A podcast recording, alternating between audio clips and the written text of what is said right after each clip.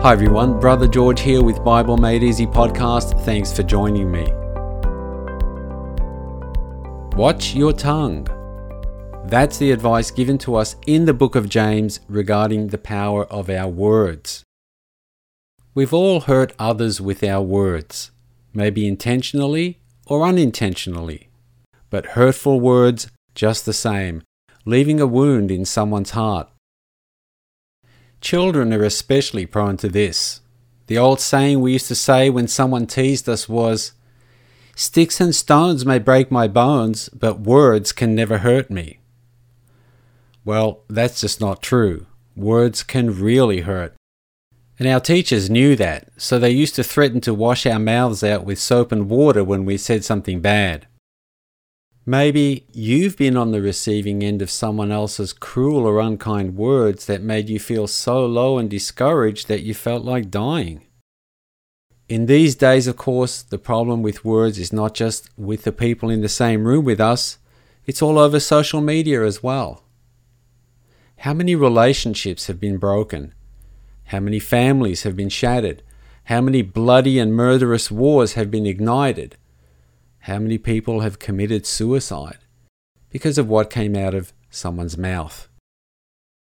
Gossip, slander, gaslighting, judgment, anger, lies, mockery, and shaming.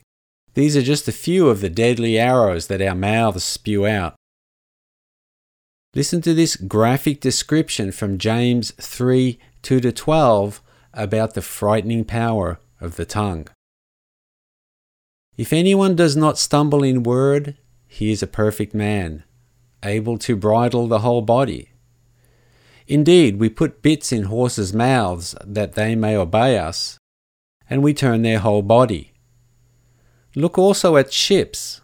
Although they are so large and are driven by fierce winds, they are turned by a very small rudder wherever the pilot desires. Even so, the tongue is a little member and boasts great things. See how great a forest a little fire kindles. And the tongue is a fire, a world of iniquity. The tongue is so set among our members that it defiles the whole body and sets on fire the course of nature and it is set on fire by hell. For every kind of beast and bird, of reptile and creature of the sea, is tamed and has been tamed by mankind. But no man can tame the tongue. It is an unruly evil, full of deadly poison. With it we bless our God and Father, and with it we curse men, who have been made in the similitude of God. Out of the same mouth proceed blessing and cursing. My brethren, these things ought not to be so. Does a spring send forth fresh water and bitter from the same opening? Can a fig tree, my brethren, bear olives, or a grapevine bear figs? Thus, no spring yields both salt water and fresh. The Bible is filled with plenty of other warnings about our mouths and the words that come out of them. Psalm 141 3 Set a guard, O Lord, over my mouth. Keep watch over the door of my lips. And Ephesians 4:29 instructs, Let no corrupt word proceed out of your mouth, but what is good for necessary edification, that it may impart grace to the hearers. So, how do you not only keep yourself from speaking corruption, but also ensure that your words are edifying, uplifting, and encouraging? Jesus gave us a key point to keep in mind. Matthew 12, 34 to 35. For out of the abundance of the heart the mouth speaks. The good person, out of his good treasure, brings forth good and the evil person out of his evil treasure brings forth evil. Whatever your heart is full of will eventually come out of your mouth. Your tone of voice can't have love or sweetness if there's no sweetness or love in your heart in the first place. There'll be an emptiness, a hollowness, and people will be able to sense it. Jesus teaches that our words reveal the character of our hearts. Whatever the quality of your heart, it will be reflected in your words. If your soul is shallow, superficial, egotistical, mean, and angry, all of those qualities are going to permeate your words.